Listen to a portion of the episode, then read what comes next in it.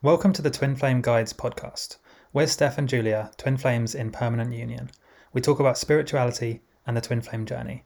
We can actually give you free resources, ebooks, videos, and show notes if you go to twinflameguides.com forward slash podcast.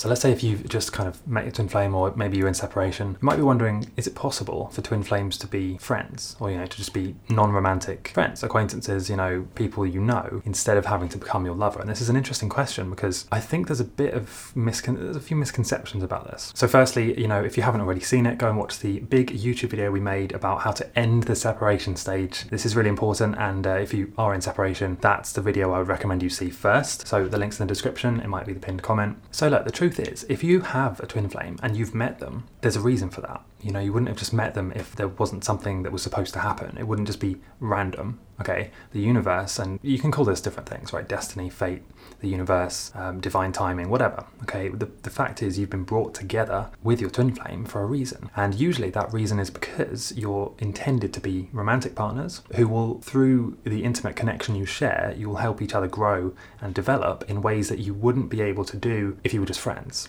or if you just met them. Now, of course, there are types of relationship like that. For example, karmic or, you know, soul family connections or really any other type of connection, which might just be like for a quick, you know, a quick period of time, like a, a few hours, a few days, weeks, maybe even years. These people come and go in our lives to do various things, right? To teach us lessons, to help us release insecurities, to help us do all kinds of things right? But in our opinion, the twin flame connection is almost always a romantic, intimate, and very intense. You know, it's going to be uh, a journey. Both of you will um, grow and change in ways that you would not with other relationships, with friendships, and other even other romantic relationships. The way and the reason this gets confusing is that it's quite easy to mistake a uh, false twin flame or a karmic partner or a soulmate for your twin flame. Now this d- varies depending on you know a huge number of things. Okay, it's not it's not an easy thing to uh, describe. It's not an easy thing to work out, but it can it, you can mistake one for the other. When you do that, then you start asking questions like why why is this happening?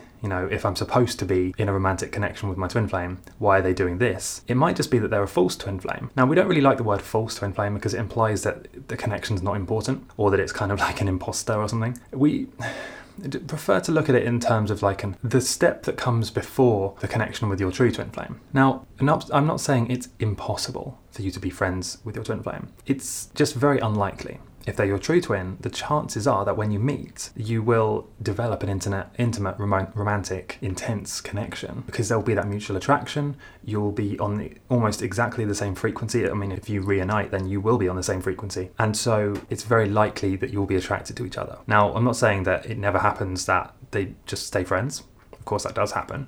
Depends on a huge number of things like programming and past life stuff and beliefs, you know, the things that we, the subconscious things we have, the holding patterns, all of this stuff. But it's very unlikely. But the chances are that if you have a twin flame and you've met them, that when you reunite, you will have a romantic connection and it will probably last a very long time. I mean, assuming you do the work and assuming that you listen to the signs, listen to the universe, and actually, you know, use the connection for the purposes intended, which is to help you step into your mission, help you raise your vibrations and grow. If you do that, those things, then things should be fine, right? This podcast episode is sponsored by Keen. Keen provides access to vetted psychics and spiritual advisors who provide guidance and insight on life's challenges. They give you clarity in love, relationships, and especially the twin flame journey.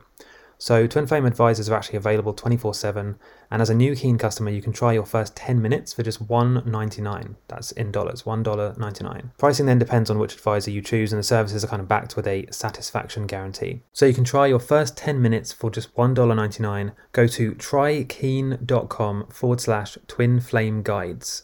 Trykeen.com forward slash twin flame guides. The link will be in the description as well. But the problems happen when you don't do those things.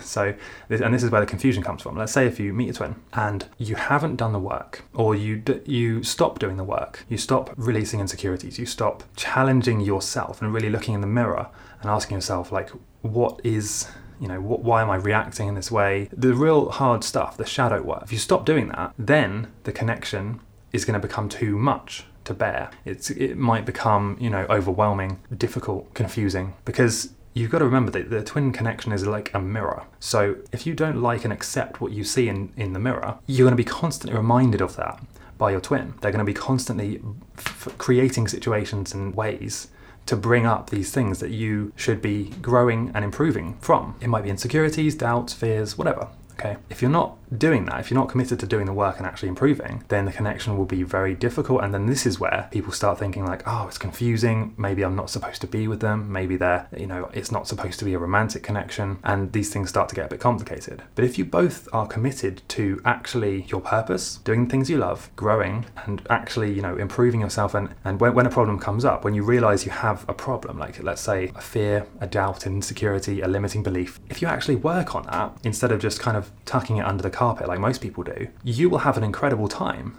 You'll experience growth, happiness, joy, and the connection will seem like an, an amazing gift from the universe. But if you don't do that, it can seem very difficult, confusing at times. And because most relationships, you know, on average, they don't really they don't really help to challenge these things. Some do, but most don't. Most are in the kind of the opposite. They stay in their comfort zones together and they, they don't push each other because they're both keeping each other on the same level as this kind of like comfort zone. So the difficult conversations never happen.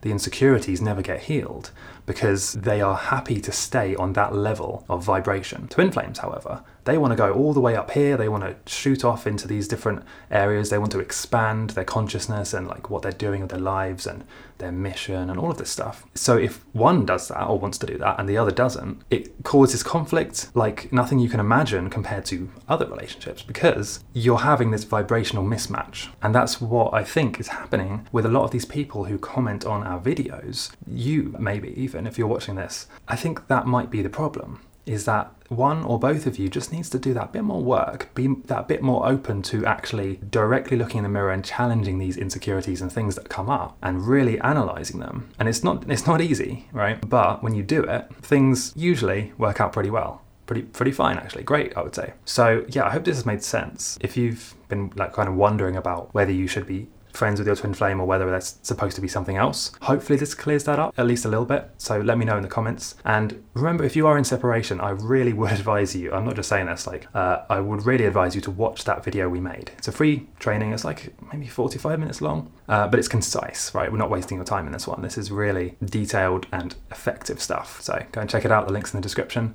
and I'll see you next time. Thanks for listening to the Twin Flame Guides podcast.